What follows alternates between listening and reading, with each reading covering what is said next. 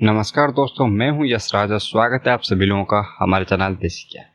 दोस्तों, हमें बहुत बार ये सवाल आता है और ये सवाल बहुत कॉमन है और बहुत जेन्युइन भी है कि हमारा जो कंपनी है, जिस कंपनी में हमने इन्वेस्ट किया है, वो कंपनी बहुत अच्छा परफॉर्म कर रही है। उसका मैनेजमेंट बहुत अच्छा है। उसका बिज़नेस अच्छा चल रहा है प्रॉफिट अच्छा है रेवेन्यू अच्छा है सेल्स अच्छा है, सब कुछ अच्छा है। लेकिन वो स्टॉक प्राइस मूव ही नहीं कर रहा है। इसका बेस्ट एग्ज़ाम्पल हो सकता है आईटीसी और ऐसे भी बहुत सारे सेक्टर है बहुत सारे स्टॉक्स है जो कि मूव ही नहीं करे। तो ऐसा क्यों होता है? और क्या हम लोग को उस स्टॉक में रहना चाहिए या फिर उसे सेल कर देना चाहिए? तो जानेंगे सब कुछ आज के इस एपिसोड में right after this intro Desi Gyan show the best techno management podcast Desi Gyan में हम प्रोवाइड करते हैं बहुत सारा टेक्निकल और मैनेजमेंट ज्ञान।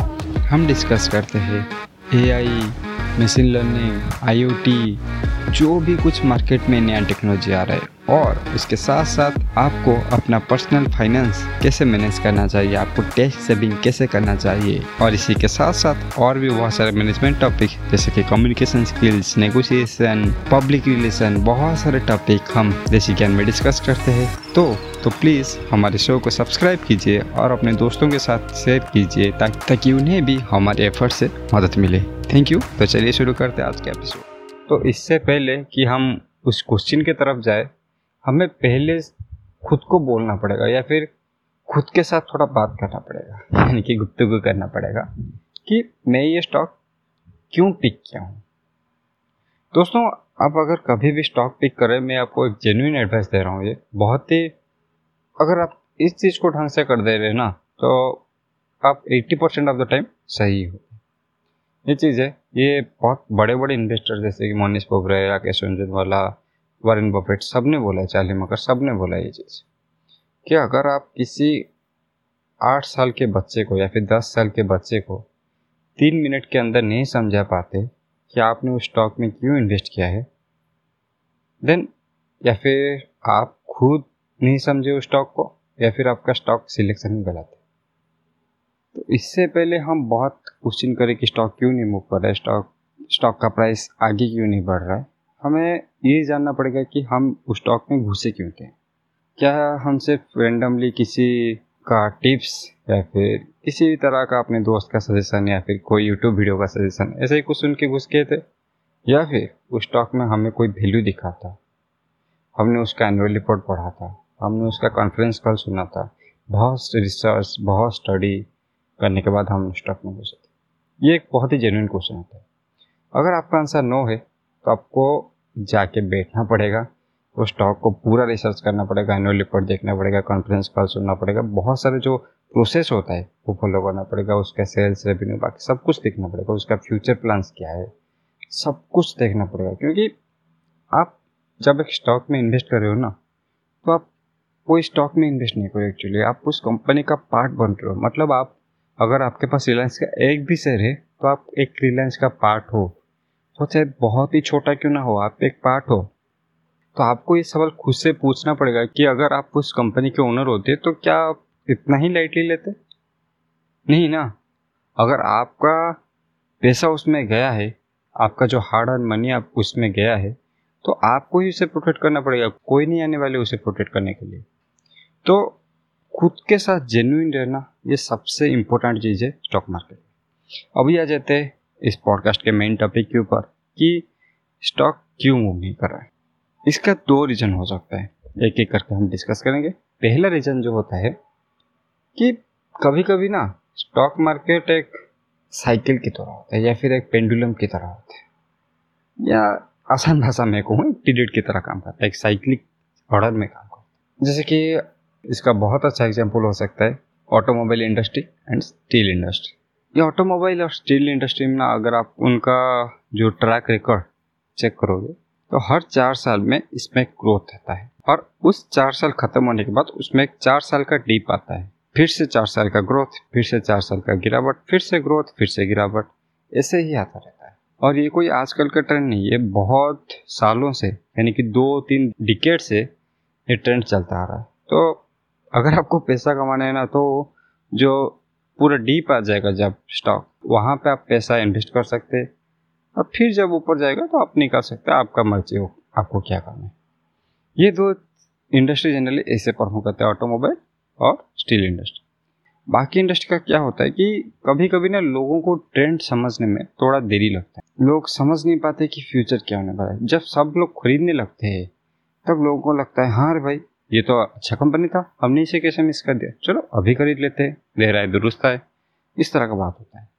जैसे कि इसका सबसे अच्छा एग्ज़ाम्पल हो सकता है pharmaceutical industry and chemical industry pharmaceutical and chemical industry 2017 and 2018 ये जो साल था तो उस टाइम पे बहुत ही नीचे गिरा हुआ था। उसका पीस को कोई लेने के लिए राज़ी ही नहीं था। और आज देखो pharma industry and chemical industry का पी मिनिमम फिफ्टी से ऊपर जाता है।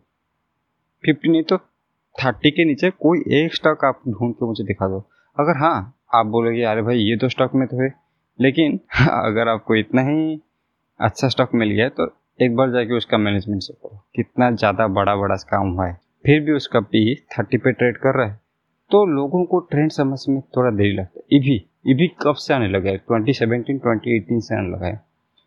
लेकिन टाटा के जो ईवी सेगमेंट में जो कंपनीज़ काम कर रहे टाटा मोटर्स हो जाए, टाटा लेक्स हो जाए, टाटा पावर हो जाए, टाटा केमिकल हो जाए, इनका स्टॉक का प्राइस अभी ट्वेंटी ट्वेंटी के बाद बढ़ना शुरू हुआ। उससे पहले तो ये सौ रुपये में ट्रेड करते थे, टाटा मोटर्स सौ के आसपास ट्रेड करा था। अभी जाके वो थ्री थ्री हंड्रेड समथिंग पे आ गया है।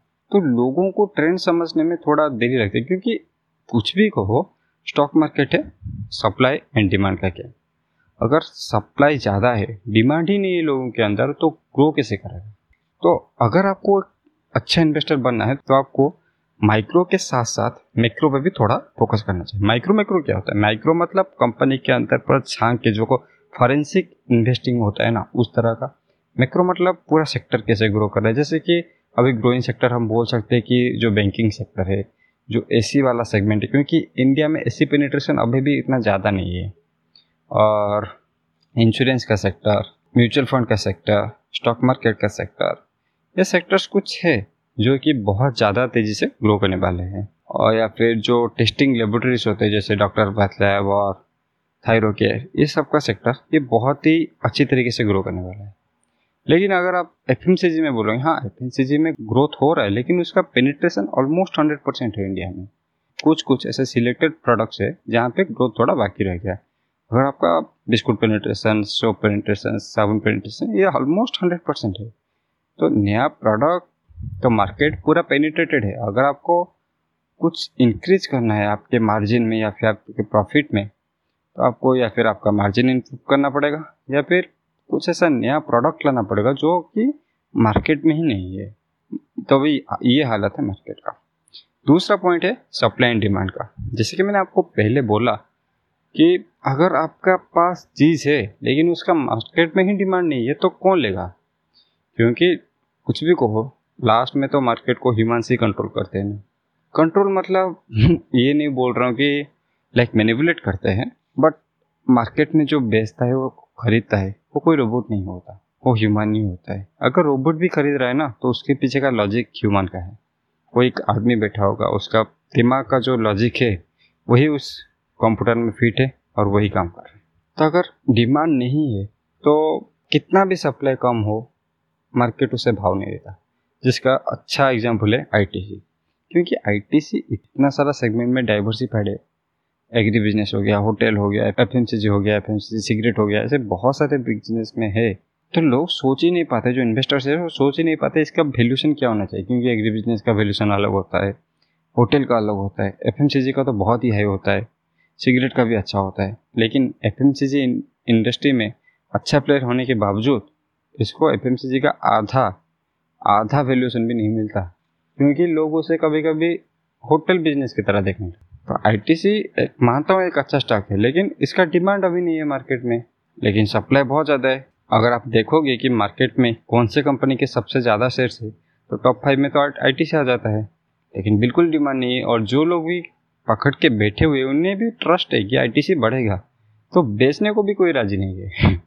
तो इस चीज़ के वजह से आई टी सी एक लाइक अलग ही तरह का कंपनी बन चुका है, जो कि शायद इंडियन स्टॉक मार्केट आज तक कभी नहीं देखा है। तो ये था दो मेन रीज़न जिसके वजह से जनरली कंपनी अच्छे होने के बावजूद स्टॉक मूव नहीं करते। लेकिन ये सब साइड में रख के आपको खुद से जेन्यून होना पड़ेगा कि आपने अच्छा कंपनी चूज़ किया है और वो क्यों चूज़ किया है, आपको जाना पड़ेगा। और इससे पहले मैं इस एपिसोड को ख़त्म करूँ, मेरे ऑडियंस के लिए एक अनाउंसमेंट है। हमने एक और एक चैनल शुरू किया जिसमें हम रेगुलर पॉडकास्ट डालते रहते रेगुलर मतलब हफ़्ते में सातों दिन पॉडकास्ट डालते थे वही टेक्निकल और बिज़नेस टॉपिक के ऊपर। लेकिन हम उसमें अपना ओपिनियन अपना जो पॉइंट ऑफ़ व्यू है, वो शेयर करते रहते हैं। तो अगर आपको उस पॉडकास्ट को भी सुनना है तो लिंक मैंने डिस्क्रिप्शन में दे दिया है क्लिक करो, जाके देखो। कैसा लगता है आपको पॉडकास्ट प्लीज़ हमें लाइक करके और सब्सक्राइब करके ज़रूर बताना। तो इसी के साथ आज का एपिसोड खत्म करते हैं। धन्यवाद। Thank you for staying till the end of this episode really means a lot to us ये आपका प्यार और सपोर्ट ही है, जो हमें कंटिन्यूसली काम करने पे मजबूर करता है। और हमारी आपसे यही रिक्वेस्ट है कि आप हमें इसी तरह से सपोर्ट करते रहिए और इस एपिसोड्स को और हमारे पॉडकास्ट को अपने दोस्त लोगों के साथ भी शेयर कीजिए ताकि उन्हें भी हमारे एफर्ट से मदद मिले। Thank you